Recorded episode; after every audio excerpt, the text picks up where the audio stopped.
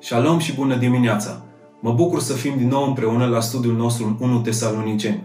Suntem în ziua a patra și astăzi începem capitolul 2. Înainte de a intra efectiv în subiect, vreau să vă descriu puțin mai mult contextul în care a fost scrisă această epistolă și asta deoarece ne poate ajuta să înțelegem mai bine cuvintele lui Pavel. Capitolul 2 este unul în care Pavel se apără de acuzele care îi se aduc. Dacă vă aduceți aminte, Pavel este mesagerul lui Dumnezeu, unul care duce o Evanghelie. În episodul 2 v-am explicat mai mult ce înseamnă cuvântul Evanghelie pentru lumea de atunci. Cum un mesager trebuia să ducă această veste bună în, fie, în fiecare oraș din întregul Imperiu Roman. Din pricina acestei Evanghelii propovăduită de Pavel, s-a iscat o controversă în Tesalonic, iar Pavel trebuie să părăsească orașul de urgență. Acolo rămâne o comunitate mică de credincioși care sunt sub asediu, iar oamenii caută să dezlipească pe tinerii credincioși de Evanghelia lui Pavel.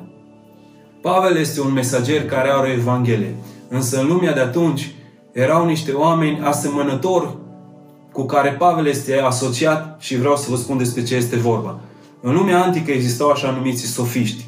Sofiștii erau un fel de combinație de oratori, filozofi și entertaineri care călătoreau din oraș în oraș, se puneau la colțuri de stradă sau în piețe vorbind elocvent despre viață. De partea cealaltă erau cinicii care și ei erau un fel de filozofi, însă spre deosebire de sofiști, care erau un fel de clasă mai înaltă, mai bine îmbrăcați, aceștia erau mai sărăcăcioși și uneori cerceau.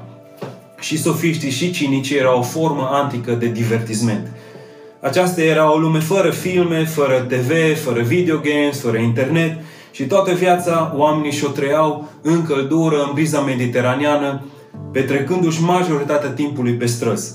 Când soficii sau cinicii veneau în oraș, sute de oameni veneau să asculte ore în șir. Din nefericire, oamenii aceștia aveau o reputație îndoielnică aduna un grup de oameni prin retorica și caterinca pe care o făceau vorbind sarcastic despre speranțele sau fricile oamenilor, despre conducerea acelor vrem și îi făcea pe oameni într-un fel la sentiment, iar după ce le capta atenția, le cereau bani. No, tot ce făceau oamenii ăștia, făceau ca să fie plăcuți oamenilor și pentru un interes financiar. Uneori chiar uh, se cuplau cu femei sau cu bărbați din contextul respectiv aveau o ținută morală îndoielnică. Și de ce spun aceste lucruri? De ce este important să știm asta? Pentru că în capitolul 2 Pavel se apără de câteva acuze. Erau mulți împotrivitori în Tesalonic care au început o campanie de denigrare împotriva lui Pavel și Sila.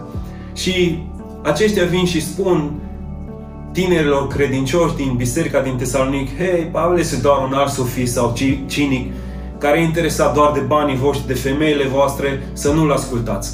Și acum Pavel scrie în capitolul 2 la, la versetul 1. Voi și vă știți, fraților, că venirea noastră la voi n-a fost zadarnică. După ce am suferit și am fost bajocoriți în Filipii, cum știți, am venit plin de încredere în Dumnezeul nostru să vă vestim Evanghelia lui Dumnezeu în mijlocul multor lupte căci propovăduirea noastră nu se întemeiază nici pe rătăcire, nici pe necurăție, nici pe viclenie, ci fiindcă Dumnezeu ne-a găsit vredni să ne încredințeze Evanghelia, căutăm să vorbim așa ca să placem nu oamenilor, ci lui Dumnezeu care ne cercetează inima. Pavel spune, vă știți, fraților, că venirea noastră n-a fost în zadar. Și de trei ori folosește în aceste prime versete cuvântul știți. Pavel le aduce aminte lucruri pe care ei deja le știau. Nu este un lucru rușinos ca cineva să-ți aducă aminte. În momente dificile, în clipe de tensiune, aducerea aminte a unor lucruri poate fi un lucru încurajator, care aduce pace, care aduce stabilitate. Chiar Dumnezeu însuși, în, vreme, în vremea Vechiului Testament, în mod repetat le spune celor din poporul Israel, aduceți-vă aminte. Sau vă aduceți aminte de felul în care v-am scos din Egipt. Cu mână tare, cu braț puternic. Vă aduceți aminte cum v-am purtat pe aripile mele. Vă aduceți aminte cum v-am purtat de grijă. Vă aduceți aminte cum v-am scos cu semne și minuni. În mod repetat, caută Dumnezeu să-i ducă în trecut, nu ca să le arată eșecurile, ci mai degrabă să fie încurajați de felul în care Dumnezeu și-a arătat credincioșia față de ei.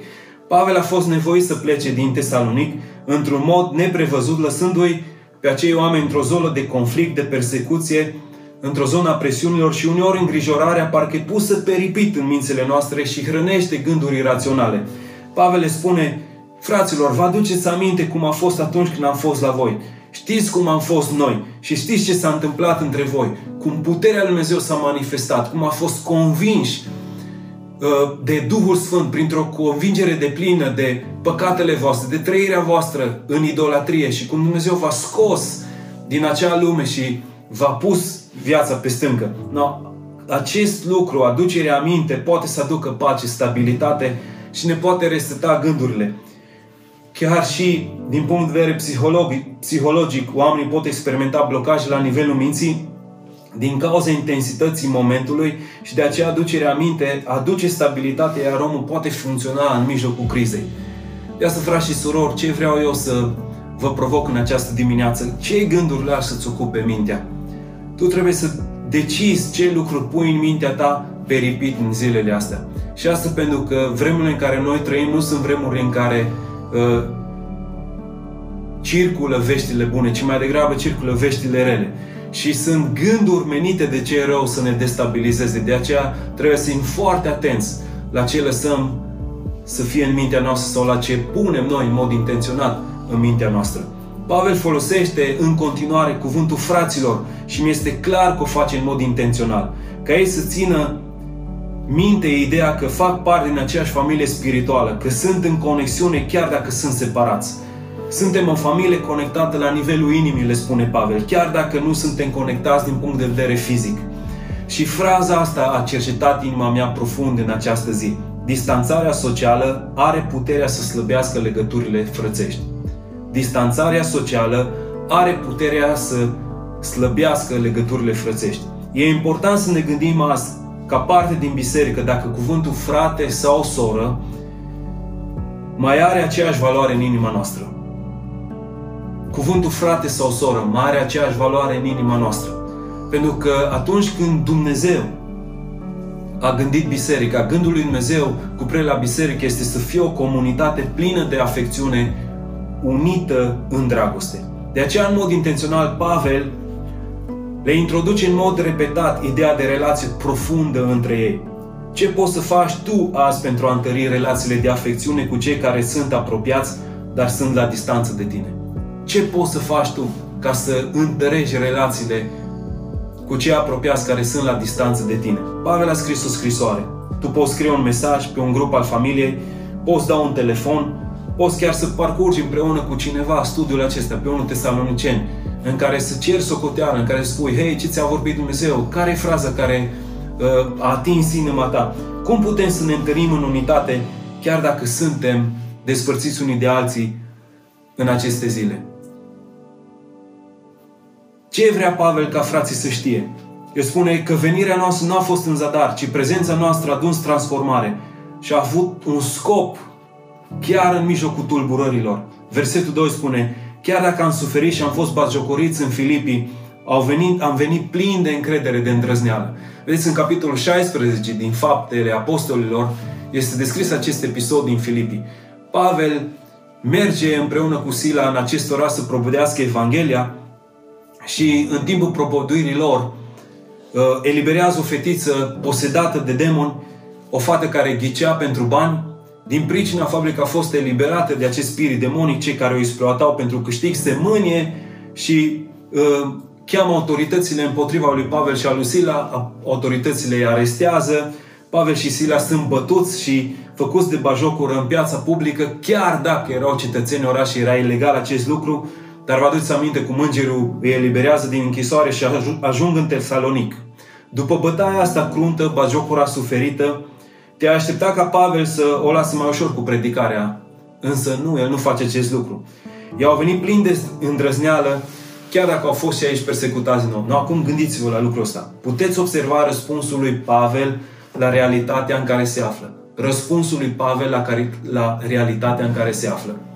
Da, Pavel era în suferință, jocură, persecuție și în conflict. Și în loc să arate teamă, frică, nesiguranță, el arată încredere și îndrăzneală. Na, vreau să știți că suferința, bagiocura și conflictul nu produc în noi îndrăzneală, ci mai degrabă nesiguranță. Nesiguranță. Cum a putut fi Pavel o persoană plină de îndrăzneală? El spune că suntem plini de încredere sau plini de îndrăzneală în Dumnezeu. Doar Dumnezeu poate fi sursa îndrăznelii în mijlocul persecuției, a bajocurii, a suferinței. Dumnezeu ne poate întări în mijlocul persecuției, în mijlocul suferinței, în mijlocul presiunilor, chiar în valea umbrei morții. Dacă vă aduceți aminte, Psalmul 23 spune, chiar dacă trec prin valea umbrei morții, nu mă tem, deoarece Tu ești cu mine. Versetul 3, el spune că nu am avut motivații necurate sau viclene. N-am avut motivații necurate sau viclene cum ar avea sofiștii sau cinicii. De, aceea a fost, de ce a fost plin de îndrăzneală în mijlocul suferinței? Pentru că Dumnezeu i-a găsit vrednici ca să le încredințeze Evanghelia. Pavel vine și spune că Dumnezeu i-a evaluat și după ce au fost evaluați, Dumnezeu le-a încredințat această Evanghelie. Pavel știe că El este mesagerul lui Dumnezeu, că nu este vreun sofist sau vreun cinic. El știe că nu face lucrul ăsta pentru bani sau pentru oameni. Și chiar scrie aici, în versetele astea, noi nu căutăm să fim pe placul oamenilor, nu umblăm cu motivații ascunse, nu umblăm cu viclenie, ci am venit să vă spunem cuvântul care Dumnezeu ne-a învrednicit să vi-l dăm. După ce Dumnezeu ne-a cercetat, după ce Dumnezeu ne-a cântărit, ne-a găsit vrednic pentru acest lucru. Acum fiecare dintre noi putem să ne lăsăm descurajați de circunstanțe, dar ce mă rog eu este să luăm această decizie de a ne implica în întărirea celor din jur în aceste zile. Scumpilor, noi putem să ne implicăm pentru a întări pe cei din jur. Cum poți să faci lucrul ăsta? Fie o încurajare pentru cineva încercat. Fie o încurajare pentru cineva încercat. Nu sta pasiv așteptând să se oprească furtuna, ci fie activ în a face ce se poate face pentru a-i sprijini pe ceilalți. Dacă vreți un alt lucru practic, donează 2 euro pentru echipamente medicale. Chiar circulă lucrul ăsta pe internet zilele astea, fă și tu lucrul ăsta. Donează 2 euro pentru echipamente medicale. Roagă-te zilnic, roagă-te zilnic pentru doctori.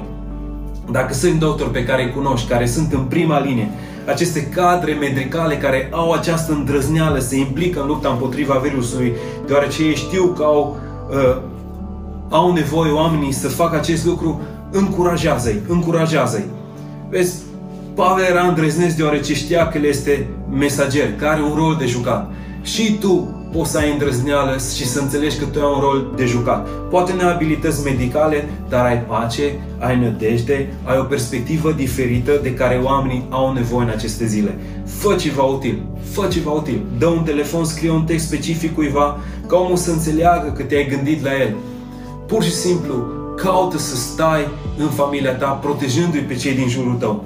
Tu poți lua decizii azi care fac diferența în jurul tău. Tu poți lua decizii azi care să facă diferență în jurul tău. Roagă-te Dumnezeu să-ți descopere, Doamne, ce vrei să fac azi. Și vreau să spun, da, Doamne, vreau să mă implic. Pentru că Tu poți să fii o soluție în mâna lui Dumnezeu pentru lumea care este greu încercată azi. Nădăjduiesc că ați înțeles ceea ce Dumnezeu a vrut să transmită prin, prin mine în această dimineață și mă rog ca Dumnezeu să vă binecuvinteze. Amin.